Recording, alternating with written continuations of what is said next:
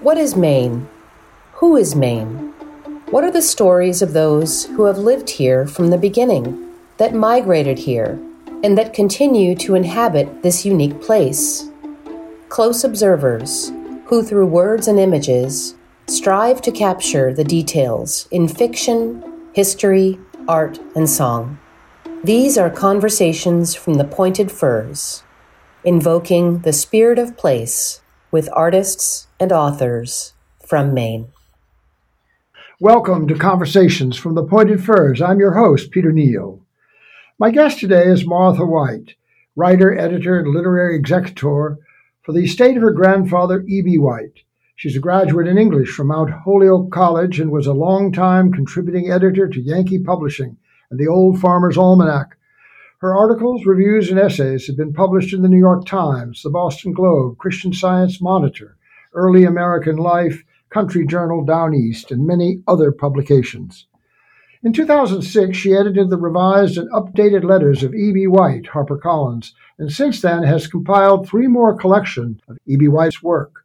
In the words of E.B. White, Cornell University Press, 2011, E.B. White on Dogs, Tilbury House Publishers, 2013, and E.B. White on Democracy, HarperCollins, 2019, which has recently been translated into Chinese and will be sold in that country under the title E.B. White on Hope, after one of its letters by that title. More recently, she offered her editorial guidance to the Skidompha Library in Damariscotta for their authorized publications of Chickens, Gin, and a Maine Friendship, the correspondence of E.B. White and Edmund Ware Smith, Down East Books 2020. The letters had been lost in a bank safe deposit box for 40 years after her grandfather had donated them to the library following the death of Smith's widow, who had lived near there. So, Martha, welcome. Thank you. Nice to be here uh, again. Again, yes. Uh, Martha was on the board of WERU Radio at one point. Many uh, years ago. Many years ago back when it was in a chicken house. Uh, no, it was it was here. I think by the time I came on was the board, right. yeah, maybe recently, only recently here. Well, we're going to talk about chickens. Uh, yes. I usually ask who you are, where you came from, and how you came to be. Uh-huh. Okay. Uh, well, I grew up down the road from the old chicken house of WERU's, at, at right on uh, Bay Road in Brooklin so I was uh, down the road from my grandfather, who was in North Brooklin. We used to ride our bicycles over there, and I was probably in my 30 early 30s when he died in 1985 so you know i knew him basically from my childhood and early adult years. And then became the executor of his literary estate after my father died. My mother took it on for a few years in between and, and i slowly uh, got handed the job, which has actually been fun. Right. Yeah. But talk about your own career as a writer. So I, as you said, uh, was educated at Mount Holyoke. I was an English major all along and thought I would like nothing better than to just be able to read books and get paid for it for the rest of my life. So that was my goal. I thought about going into the publishing world, but didn't really want to live in a city. So I d- did not do that and was living in Massachusetts at the time. I stayed in the Northampton area after college and, and then moved up to New Hampshire when I married and was down the road from Yankee Publishing and the Old Farmer's Almanac. So after a few years of doing office work and other small businesses, weaving a knitting shop and other uh, business journals and doing newspaper work and reporting and that sort of thing, I, I went to work first part time and then more full time for Yankee Magazine and the Old Farmer's Almanac. And my job there was to edit the Old Farmer's Almanac, the left and right hand pages of the almanac, but also to do an occasional writing piece for them, or, and also calendars and other side projects that they were interested in an editorial query. Yes. Are there any other pages in the Farmer's Almanac except the left ones and the right uh, ones? No, but they're they're very. If you've looked at the almanacs lately, you'll see the the left hand pages and the right hand pages very different in an almanac. Ah. uh, so some of us did one or the other. Others of us did both, and I did both. If you're editing uh, the right hand page in an almanac, you're you're working on tide calendars and sunrise and sunset, and it, it's numerical and graphic. And if you're working on the left hand pages, it's words. there, there's so many ways we could approach this conversation. I just want to tell you how I discovered E.B. White. Okay.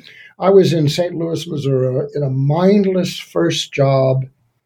It was the most awful job any young person with any imagination could possibly have. Uh-huh. And I was sustained through the entire time through bologna sandwiches and one man's meat. Uh-huh. The first collection of essays by this man I had never heard of, writing for a, a, magazine that I had no idea even existed in a city that I could not even imagine. Yeah. And I was captivated. And I think there were two parts about it. One part about it was the the voice, which is we want to talk about. It's a very particular voice. Yeah. And then the the form itself. Because the essay is becoming, or at least for a while, became a kind of outmoded literary form. I think there's a revival.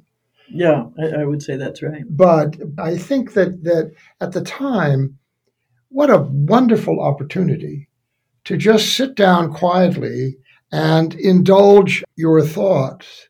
Montaigne, the great French essayist, uh, kept saying that the essay allows for perfect candor.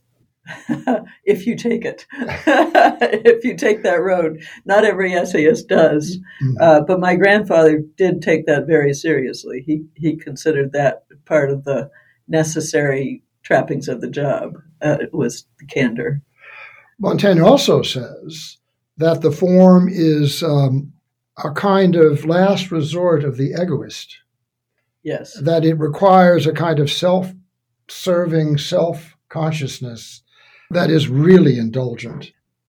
So it's it's absorbed, it, it's a bit egotistical, and it assumes that the mundane events of my life matter. Right. To somebody else. To somebody else. Yes. Yes. I, I think the the gift that my grandfather had and and honed to a high art over the period of his writing life was to go beyond mere navel gazing. Uh, you know, this is my day today in the barn or in the city, wherever he was, to extrapolate from that to the wider world and what he was talking about meant in the wider world. So, for instance, in one of his essays, he's up on the roof of his barn shingling. Uh, there's a weather vane on the cupola of the roof. He's talking about the very small, uh, uh, I mean, big task of shingling a roof, but the very uh, kind of microcosm of, of being on your roof uh, in Maine. He goes from that to talking about freedom and democracy and the view from the roof and how we all want to uh, preserve our own backyards and what's most important to us. Right. And that that ability to extrapolate from the here and now to the wider world and other people's concerns with that kind of compassion for every person in their own backyard, uh, I think was unique uh, to him and a few other uh, essayists. It's, it's not a diary or a journal entry. Uh, it requires a great deal more risk. Yes, again, if you take it. Uh, not everybody does, but he took that seriously. He he saw his job as reporting on the world and to the world in the most careful honesty and precise language as he could possibly do and he did it well and and one man's meat i think was among the very best of his essays one because he was new to being in Maine. You know, he had finally gotten to a place he wanted to be, uh, not not in the middle of the city in an office, cooped up and writing at a desk, but able to be in his office writing and walk out to the barn and do his chores and walk back into his office and write about it. And, and that freedom and ability to be in a rural community where people prized his privacy the same as he did, and and write about the things that he loved, whether it was chickens or shingling the barn or making a small rowboat for his son, uh, you know, and and also at the same time talking about freedom and democracy and uh, the circle of time, and uh, you know the many things that were part of his themes. That was pure joy to him, and I think that joy comes through in those essays. Privacy is key privacy was big. Did people come and cluster at, at his post office box? Henry Miller used to come he out didn't have a it. post office box. step number one. But, well, in the early days, it was uh, you know a, a, a, literally a wooden box on the street with a canvas bag in it, and a, mail carrier came twice a day. The, there were two mails a day, mm-hmm. and that's how his essays and notes and comments and casuals went back and forth to the New Yorker was through those two mails a day. And so he, he would be at the mailbox twice a day. Probably a few people might have caught him there as they passed by. But. Strapping his work to the legs legs of pigeons and yeah. sending them off. Right.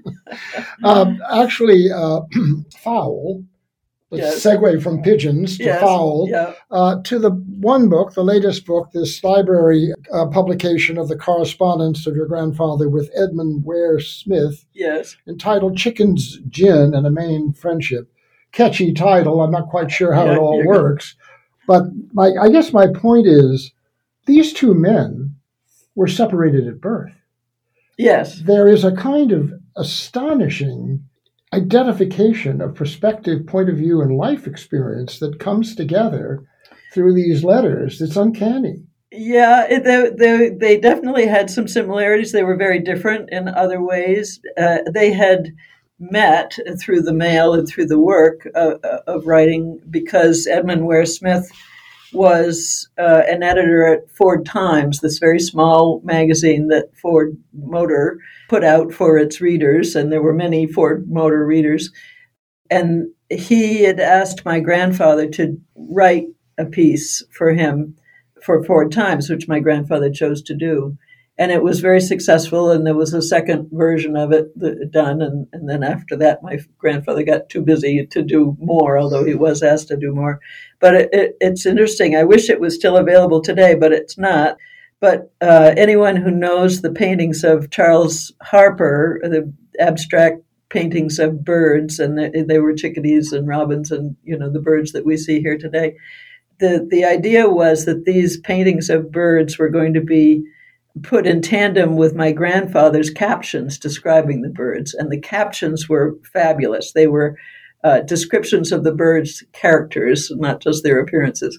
And it, it was a very successful, so successful uh, uh, partnership that there was an idea to make a book of it, although it was never done, unfortunately.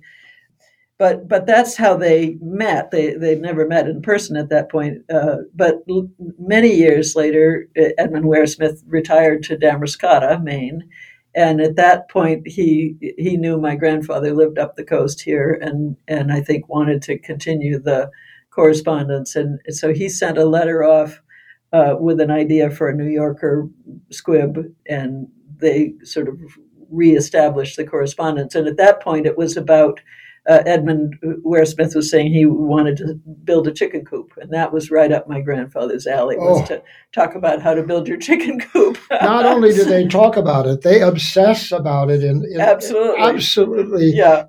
constant detail. Yeah. I would say half the book is, yes. is chicken oriented. Yes. Uh, although you don't have to enjoy keeping small flocks of chickens to enjoy the book because it's uh, there's there's humor and, and good writing uh, in the mix. But it certainly helps if you're interested in chickens. You'll know how to build the proper chicken coop.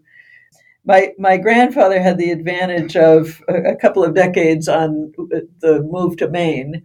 Uh, he'd come to Maine in the 30s and started raising chickens right off the bat and, and got into big time chicken production for the war years, where he was producing eggs to go off to the uh, the soldiers and so forth. So he he knew quite a lot about keeping.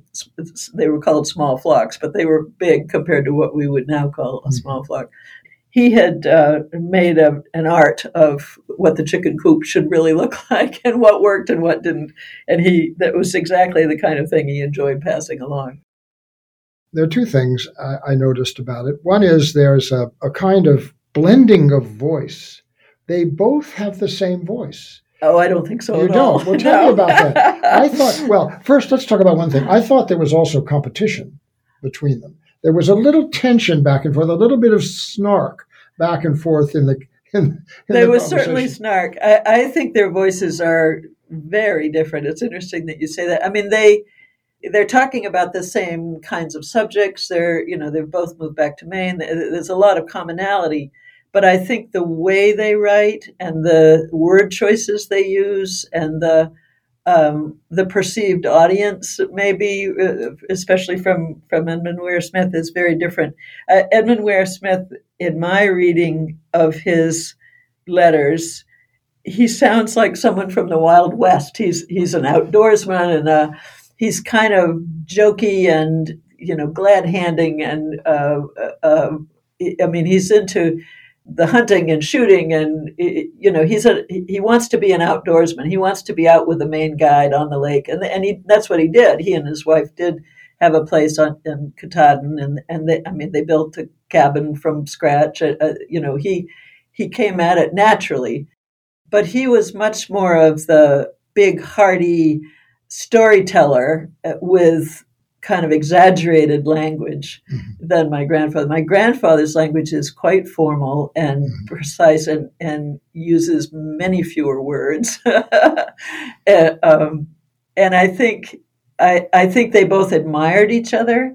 I, I, think there was respect back and forth, but I think uh, uh I'm not sure competition. I don't think they were in the same race. Did, uh, did they ever meet? They did, yeah. There, I know there were at least a couple of visits where my grandmother and grandfather went to Damariscotta and had drinks, and I, I think Edmund Ware Smith probably came to Brooklin. I'm not, I can't really remember if that's true.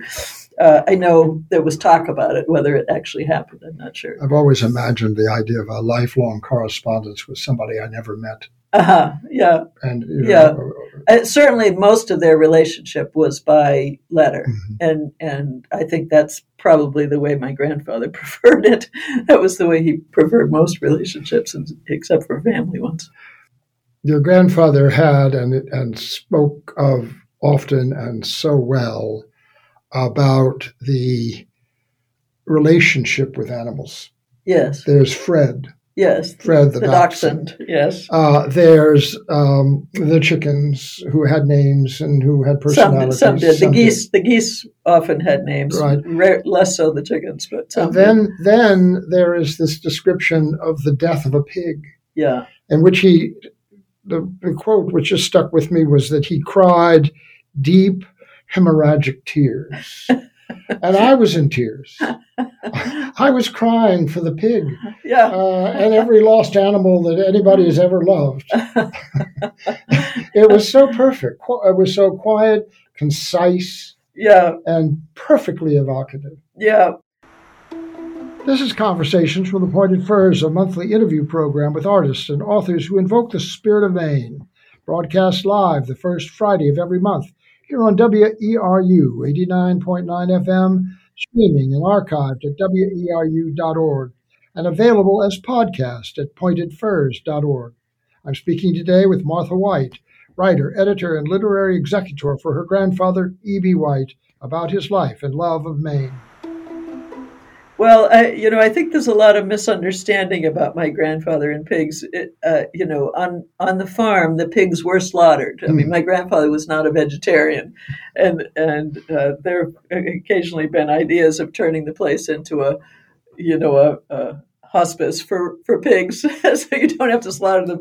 Uh, that was not my grandfather's way at all. But you know, he did recognize the imbalance or or you know oddness of caring for, feeding, raising a pig, and then turning around and slaughtering it. And that you know that was not an easy thing for him to do, but that was part of being a farmer, and he did that. And there's a phrase in that particular one of those essays around the pig or or, or Fred in which he talks about the relationship uh, as a as complexity through joy.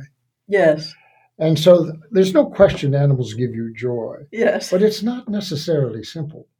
Right. It's it can be and really complicated. My grandfather's dogs were another example of that. They were all neurotic and they, characters in one form or another. Most of all, Fred, but but even the others, you know. Yeah. They, and I, I mean, I think that's true in general of animals. They have their personalities just like anything else, and, and you come to know and appreciate that. And and my grandfather, he he wasn't one to anthropomorphize animals, but I think he did have a keen observation of them and kind of understanding of the the underlying instincts and propensities. Uh, he had a goose named Apathy, for instance, uh, who didn't want to lay, didn't want to sit right. on her eggs. Right. You know, right. I mean, that's how some of them got their names. that, that's like naming your child Judas. Anthropomorphize, excuse me. Charlotte's Web, Stuart Little. I mean, if that isn't anthropomization, I don't know. well, know what not. is. I mean, he would argue that. I mean, clearly they had fictional characters and there was fantasy involved in those. But for instance, when it came time to decide whether or not the movie was going to be made, he had very strict instructions to the movie makers about what to do and not to do with Charlotte the spider. And and one thing was not to try to pretty her up and make her more lovable or or to take away you know the final scene mm. uh, of the book which was making not only students but teachers cry mm-hmm. uh, and my grandfather as well uh, he he believed in sticking to what was real about the animals so there are several references in the essays of him taking his granddaughter here and there yes did you know? Uh, well, you knew Fred. No, I didn't know Fred. You Fred, didn't know Fred. Fred died before. And you I didn't know born. the pig. I pig well, there were many pigs. Yeah. I knew a, A a couple of pigs, Not the pig. uh, and I knew dachshunds. That you Yeah. know, there were many dachshunds and many pigs, Yeah. and, uh, and I knew the ones that came after 1954. Fred Fred was uh, before my time, but I knew Minnie and and Augie and different ones. Did you know Charlotte and Stuart? Well, I knew the books. But you know that? Did you know the books in the in, in the time of their writing? No, because I was the books came before I did. Stuart Little was 1946, I think, 45 or 46. Charlotte, I think, was 1950, and I was 1954. So the first one that came out after I was born was Trumpet of the Swan, and I think I was 16 or 17 at that point. Were you read those books as a child? Oh yeah, I was given the books when I could read, and yeah, I, I mean, my I don't think my grandfather read them to me. My grandmother was the reader in the family; she was the one we'd sit next to and read, uh, you know, at their house. But I had my own copies, and I read my own copies. And when Trumpet of the Swan was published in 1970, when he got his first box load of books, he gave me one, and I sat on the couch in, at his house and read it with him in the room. And I remember how intently he watched me read it to see whether I was going to like it or laugh or enjoy it, uh, which of course I did. Uh, and but I remember sort of the feeling of relief on his part that you know, oh, maybe it's okay or maybe it's good, because he he never thought any of his children's books were going to do very well. Mhm. You know, he he was a very modest man. Here is an excerpt of Trumpet of the Swan, as read by E.B. White. Originally published in 1970, Trumpet of the Swan is the third and the last of E.B. White's works written for children. He enjoyed the life on his father's cattle ranch in the sweet grass country in Montana. He loved his mother. He loved Duke, his cow pony. He loved riding the range. He loved watching the guests who came to board at the Beavers Ranch every summer. But the thing he enjoyed most in life was these camping trips in Canada with his father. Mrs. Beaver didn't care for the woods, so she seldom went along. It was usually just Sam and Mr. Beaver. They would motor to the border and cross into Canada. There, Mr. Beaver would hire a bush pilot to fly them to the lake where his camp was for a few days of fishing and loafing and exploring. Mr. Beaver did most of the fishing and loafing. Sam did the exploring. And then the pilot would return to take them out. His name was Shorty. They would hear the sound of his motor and run out and wave and watch him glide down onto the lake and taxi his plane into the dock. These were the pleasantest days of Sam's life, these days in the woods, far, far from everywhere, No automobiles, no roads, no people, no noise, no school, no homework, no problems, except the problem of getting lost. And of course, the problem of what to be when he grew up. Every boy has that problem. After supper that evening, Sam and his father sat for a while on the porch. Sam was reading a bird book. Pop, said Sam, do you think we'll be coming back to camp again about a month from now? I mean, in about 35 days or something like that. I guess so, replied Mr. Beaver. I certainly hope so. But why 35 days? What's so special about 35 days? Oh, nothing, said Sam. I just thought it might be very nice around here in 35 days. That's the craziest thing I ever heard of, said Mr. Beaver. It's nice here all the time. Sam went indoors. He knew a lot about birds, and he knew it would take a swan about 35 days to hatch her eggs. He hoped he could be at the pond to see the young ones when they came out of the eggs. Sam kept a diary, a day book about his life. It was just a cheap notebook that was always by his bed. Every night before he turned in, he would write in the book. He wrote about things he had done, things he had seen, and thoughts he had had. Sometimes he drew a picture. He always ended by asking himself a question so he would have something to think about while falling asleep. On the day he found the swan's nest, this is what Sam wrote in his diary. I saw a pair of trumpeter swans today on a small pond east of camp. The female has a nest with eggs in it. I saw three, but I'm going to put four in the picture. I think she was laying another one. This is the greatest discovery I ever made in my entire life. I did not tell Pop. My bird book says baby swans are called cygnets. I'm going back tomorrow to visit the great swans again. I heard a fox bark today. Why does a fox bark? Is it because he is mad, or worried, or hungry, or because he is sending a message to another fox? Why does a fox bark? Sam closed his notebook, undressed, crawled into his bunk, and lay there with his eyes closed, wondering why a fox barks. In a few minutes he was asleep. Is the man that we perceive reading the essays the man you knew as a granddaughter? Pretty much, yeah, pretty much. I mean, the essays that are more about the city, you know, are, are a man that I didn't see firsthand because I didn't live in New York or, or go to New York when he was working there. I didn't see his offices at the New Yorker or any of that end of things. So that, I'm not sure I even knew much about that end of things until I was in high school. Uh, but the the the man you read when you're reading um, Homecoming or or many of the one man's meat pieces about Maine, that was the man I knew, and and it sounds like him. It it feels like him. I mean, he he's appreciative of the farm. He's clearly enjoying being on the water. You know, he's talking about sailing. He's in the woods. He's in the barn with the animals. I mean, that that was. I knew him as an outdoor you know, when we would go to visit my grandfather, we would go in the barn or go to the shore or walk in the woods or, you know, we weren't in the house reading books. Uh, Did he ever take you to the Fryeburg Fair? No. He took me to the Blue Hill Fair. Uh, well, that's the same thing. Pretty much. no, I, I remember, you know, sitting and watching the sheepdog trials with mm-hmm. my grandfather, and that was that was my grandfather Time, through through, timeless. and I still love it today. Yeah, me too. Yeah.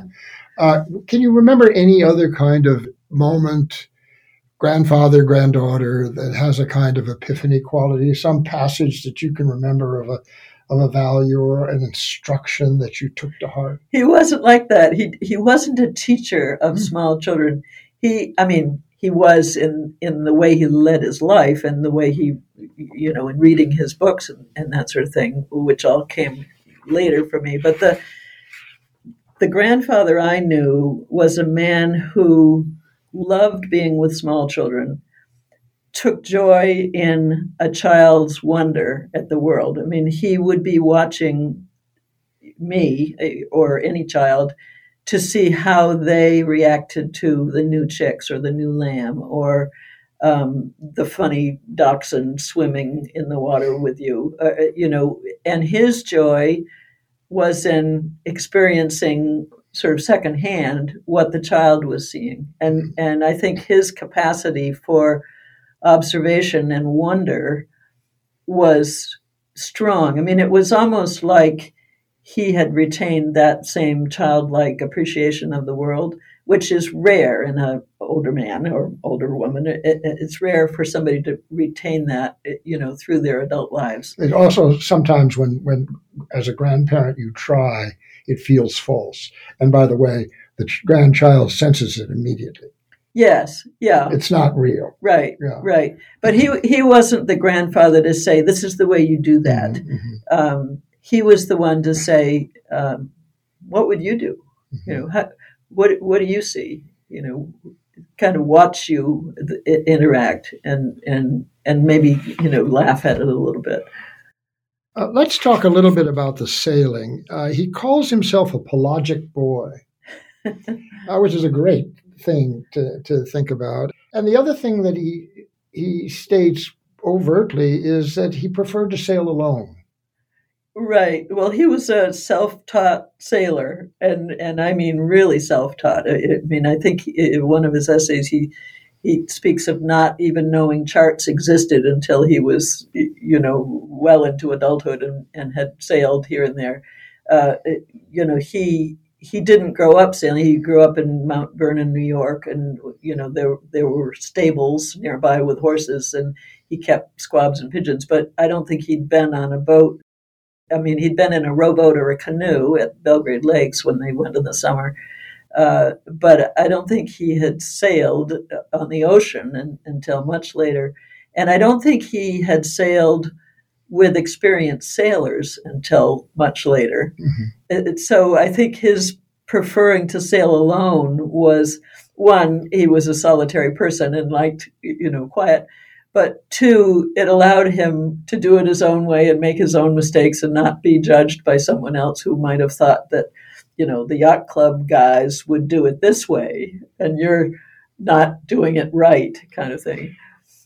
Well, there's candor there too, in a way, isn't it? To be just to accept responsibility for your mistakes from the minute you make them.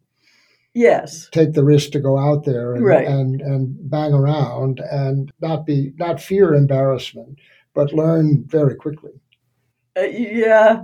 I mean, I think he would have feared embarrassment if somebody else, else had been around. Ah, not me. I make a fool of myself all the time. yeah. I mean, he didn't pretend to know things he didn't know. Yeah. But but on the other hand, he probably felt like he should have known more than he did. Your father was a boat builder, boat designer. Yes. Where did that come from? Did it not come from his father? Well, I think in a way it did. I mean, you know, one, my grandfather was responsible for getting them both to Maine. My, I think my father was six or seven when he first came to Maine, you know, to, to school, which my father was crazy about. I mean, he was much more a Brooklin, Maine man than he was a Brooklyn, New York man. Right, right. Uh, and I think, you know, when my father was about 10, my grandfather built him a, a little flat bottomed scow uh, called Flounder, which came from a design in the American Boys Handybook, uh, about the simplest kind of little boat you could build.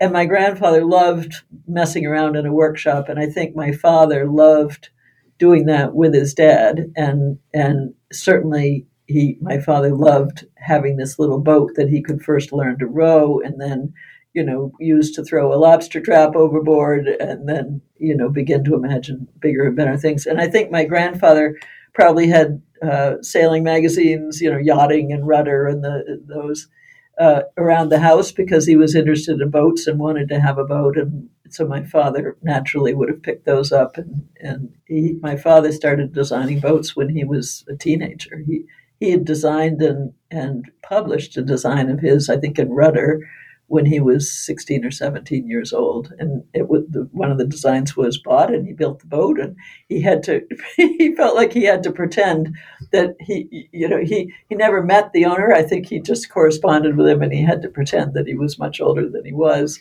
Otherwise, maybe his design wouldn't have been mm-hmm. built. Uh, but I think, I think my father's love of going in that direction probably came from his father's love. So as, as his daughter, and E.B. White's granddaughter.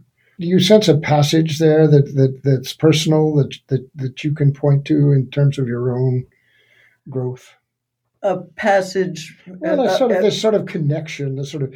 I mean, there's a genetic connection, but but what's is there is there is there a value connection that goes between in terms of the the value of something something I, passed on from generation okay, to generation? Okay, certainly, and I I think what it would be the the value being passed on is do what you love, whatever it is. You know, for my grandfather, it was writing. For my father, it was boats.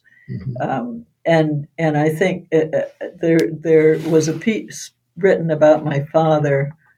I think John Wilson wrote it. Wooden Boat. John Wilson mm-hmm. uh, wrote it about my father, and and he mentions that my grandfather had said something to the effect of, uh, you know, I used to say to him, do the thing that you love. And if that's the one thing he took away, then I'm happy about that mm-hmm. because uh, my my father was a, you know, he'd chosen to go in a very different direction than his parents thought he might. Mm-hmm. And, you know, I think he he chose well and it turned out good for everybody. And my, my grandparents ended up thinking it was also a good idea. But when my father first came back to Brooklin to start the Brooklin Boatyard and uh, go that direction, they, I think his parents were very worried that he could never make a living mm-hmm. at, building boats and mm-hmm. designing boats in Little Brooklin, Maine.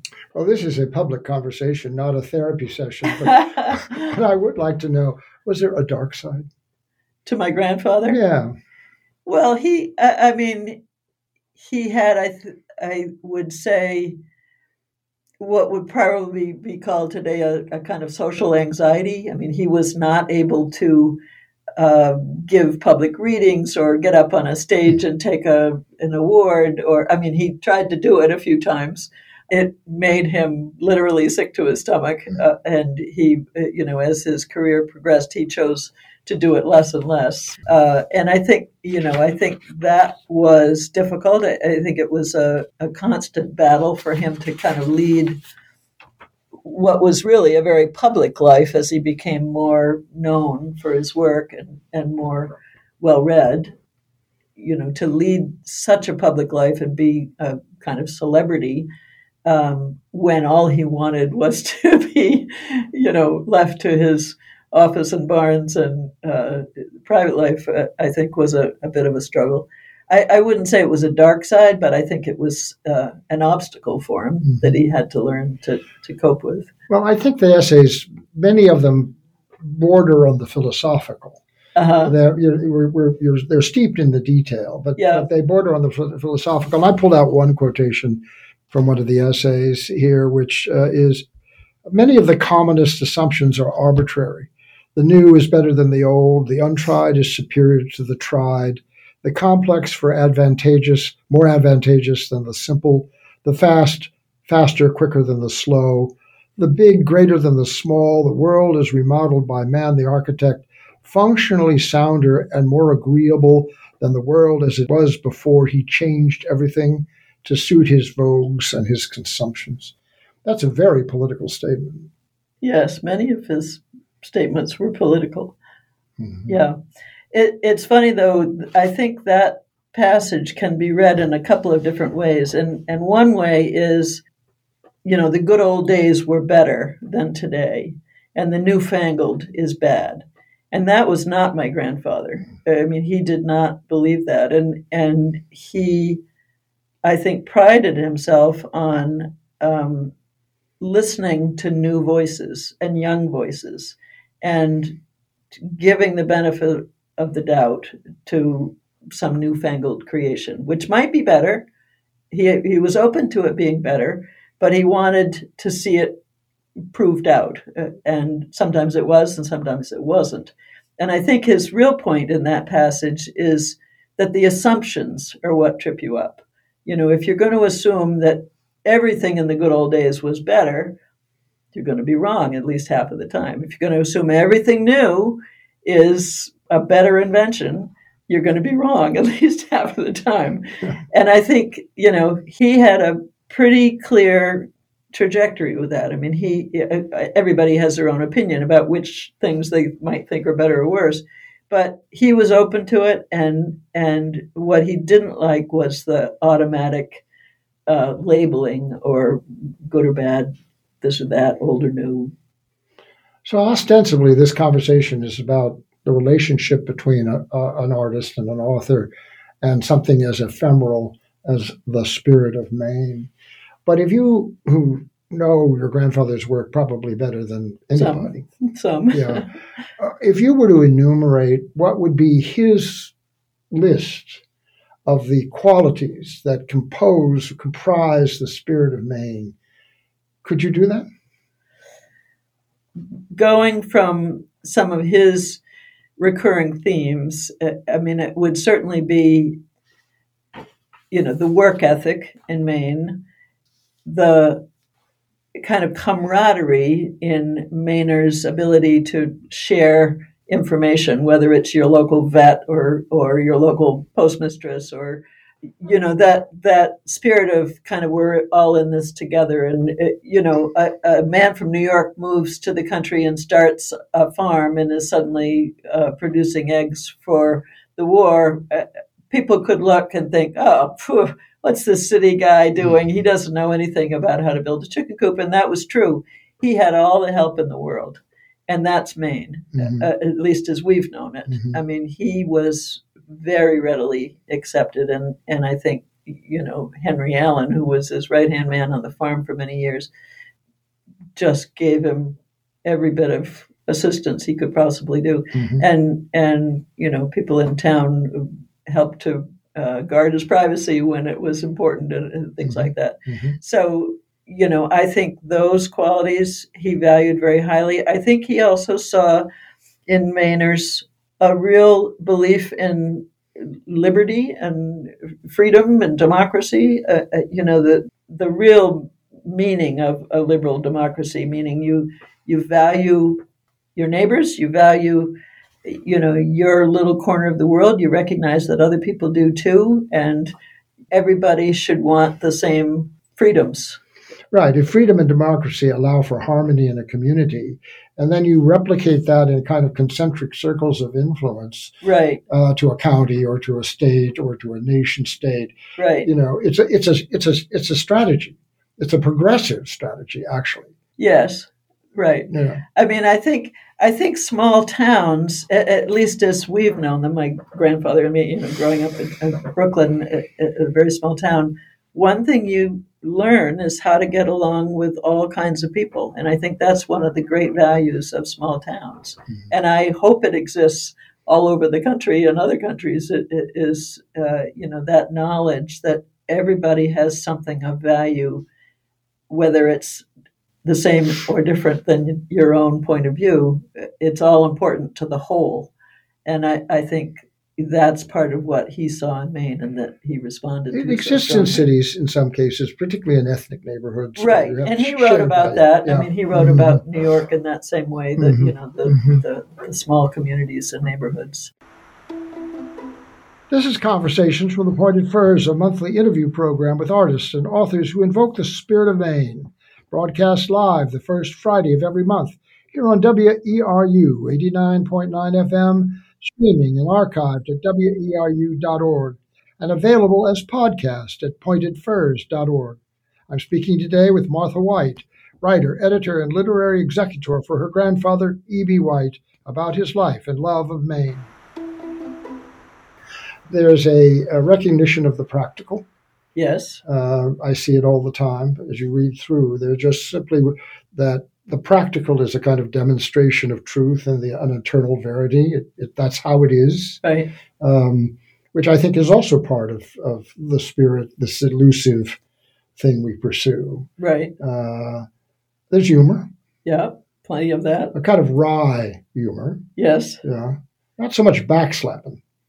No, and I think that's one of the differences between he and, and Edmund Ware Smith. Uh, Edmund Ware Smith was a little more backslapping, Mm-hmm. uh, Mhm. you know, jovial and Mhm. uh, jocular with his his hunting and fishing buddies.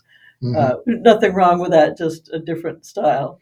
could we uh, we could suddenly divide the entire world into backslappers and other and wry observers. yeah. um, what am I missing? There's something there that that I I keep wondering to myself about, and I'm not I'm, I'm not saying it's missing because it isn't there. It's missing because I can't quite articulate it. That I sense a sense of loss. That I've I've left something that he deliberately put on the table, and I haven't picked it up. Well, he put a lot of things on the table. Uh, I mean, one thing I often come back to in, in looking at my grandfather's work in particular is that circle of time piece. And just the, the, the feeling of the kind of natural progression of things. So, for instance, with democracy right now, and I'm you know fairly recently off the on democracy book, you could imagine that in a time like we're in today, that many people might be discouraged at the way things are going, and uh, might start to feel pessimistic about whether things are going to come round right in whatever means that whatever that means to you personally or politically. And I think a lot of people do feel that way today. I think my grandfather worried about it. I think he wrote about it. He hoped to help move things along.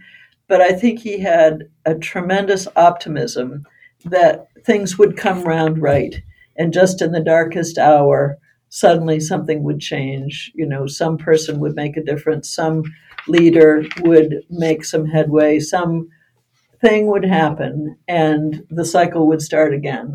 And I think if you take a long look, as the historians do, about democracies, and uh, you'll see that there are these cycles, and and things do happen that way, and it's often unpredictable, and you always worry, oh, oh maybe this time it's not going to come around right. So far, it has. May it continue? I hope it does. Um, but I think he had a strong trust in that, and wanted to help push in that direction and wanted other people to trust that the small actions that they took would make a difference. Optimism and trust.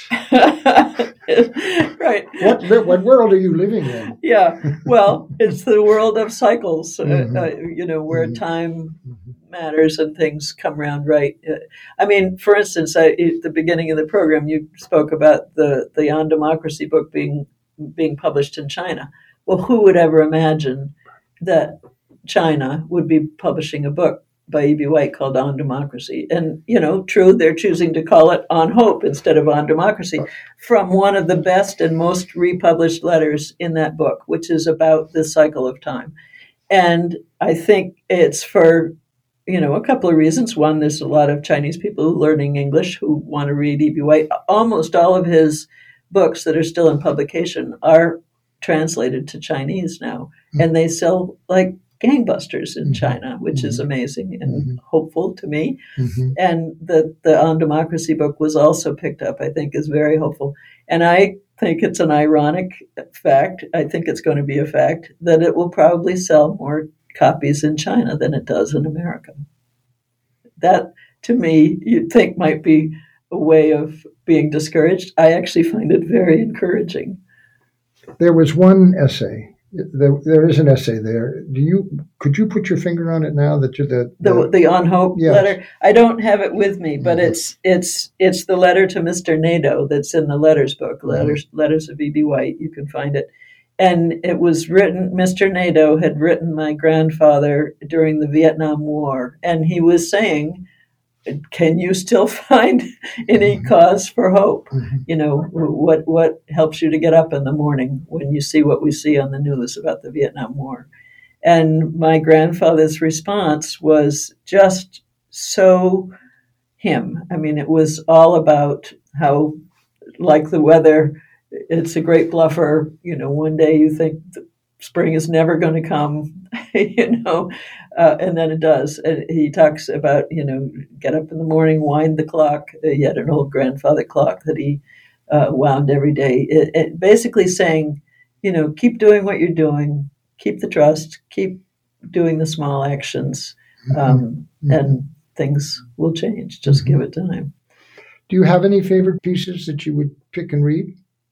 I, mean, I'll read. I'll read you just a, a small uh, paragraph that speaks to the, the relationship uh, with my grandfather, and this is about my brother Steve and me, and it, it's from. Uh, it's it's in the essays book. It's it's it's an essay written in 1957 called "A Report in Spring." So in 1957, I was three, and my brother Steve was four, more or less. Uh, and the, the last paragraph of of the essay, he's talking about he's gone back to the city, he's missing Maine, and and he writes uh, about that, and he says, "One never knows what images one is going to hold in memory, re- returning to the city after a brief orgy in the country. I find this morning that what I most vividly and longingly recall." Is the sight of my grandson and his little sunburnt sister returning to their kitchen door from an excursion with trophies of the meadow clutched in their hands, she with a couple of violets, and smiling, he serious and holding dandelions, strangling them in a responsible grip. Children hold spring so tightly in their brown fists, just as grown ups, who are less sure of it, hold it in their hearts. Sunburned little granddaughter. Thank you for coming. Yes. Uh, I read an article this morning that was so discouraging about the sort of the statistical despair of young people. And yet that passage speaks right to to that. That how do you how do you um, communicate in a way that is feeling and, and meaningful that can give young people the hope that he talks about. Yeah, and, and the and the and the ability to to to look at the world and not succumb to its complexity, but find the joy. Right. And one way you can do that is to spend time with young children because children are all about the here and now. Mm-hmm. They they are so in the moment and they will make you laugh at the smallest thing mm-hmm. and make you remember the things that are important, which are usually outdoors. Mm-hmm. you have grandchildren? I do. I have three granddaughters. And, and where are they? How old are they? Uh, so one is in Maine, uh, the the middle one. She's eight. Uh, the oldest one is twelve. She lives in England now, and the youngest one is two, and she lives in Ghana. Any of them raise chickens? Uh, yes, the one in Maine raises chickens, and so do I. one of the things we have in common. Yeah, and she names them all. She does. yes. There's an essay called Homecoming uh, and it describes the the return to Maine, coming across the line, and the feelings contained. Right. So, so this was written in 1955, and he writes, "What happens to me when I cross the the Piscataqua and plunge rapidly into Maine at a cost of 75 cents in tolls? I cannot describe it. I do not ordinarily spy a partridge in a pear tree or three French hens." But I do have the sensation of having received a gift from a true love. And when, five hours later, I dip down across the Narramissic and look back at the tiny town of Orland, the white spire of its church against the pale red sky stirs me in a way that Chartres could never do. It was the Narramissic that once received as fine a lyrical tribute as was ever paid to a river, a line in a poem by a schoolboy who wrote of it, It flows through Orland every day. I never crossed that mild stream without thinking of this testimonial to the constancy, the dependability of small, familiar rivers. Constancy. I think we should stop there. Thank you, Martha. Thank you. This has been fun. It's a wonderful conversation right here, surrounded by pointed firs. My guest today has been Martha White, author, editor, and literary executor for her grandfather, E.B. White New Yorker writer, essayist, keen observer of Maine, and author of Charlotte's Web and Stuart Little, beloved classics for children of all ages.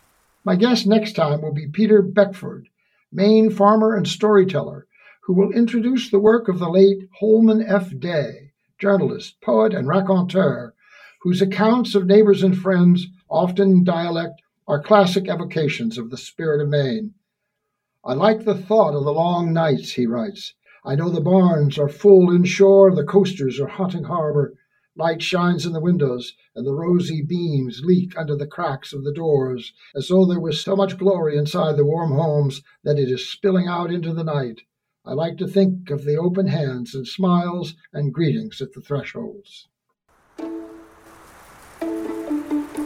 Sarah Orne Jewett published her American classic, The Country of the Pointed Firs, in 1896, and it has remained a quiet evocation of the best of Maine. In a special edition published by Simon & Schuster, it is described as follows. It tells the story spanning three months' time in the life of a small coastal town called Dunnet Landing in 19th century Maine. A lone female visitor arrives and finds lodging with the widowed Mrs. Todd, the town herbalist, who introduces the visitor to many of the town's inhabitants. The visitor's impressions of the people she meets start out simply, and then almost invisibly they crescendo into a deep, intense human portrait. When I read this book, I am moved by the wisdom hidden in the simplicity of the story. The portraits of the people, the likes of whom are today my friends and neighbors, known and unknown. For Jewett, the place described is a best scape for living in nature, at work, for community. It is a place to see, hear, smell, taste, feel, love, and celebrate the best of what we call home. At the end, Jewett writes, near the woods, we could walk along to the highest point. There, above the circle of pointed firs, we could look down over all the island and could see the ocean that circled this and a hundred other bits of island ground, the mainland shore and all the horizons. It gave a sudden sense of space, for nothing stopped the eye or hedged one in, that sense of liberty and space and time which great prospects always give. What a perfect definition of the spirit of Maine. Please support our authors and artists, visit our galleries and independent bookstores, and give thanks for the natural beauty, security, and peace all around us. Thanks for listening to Conversations from the Pointed Firs. I'm Peter Neal.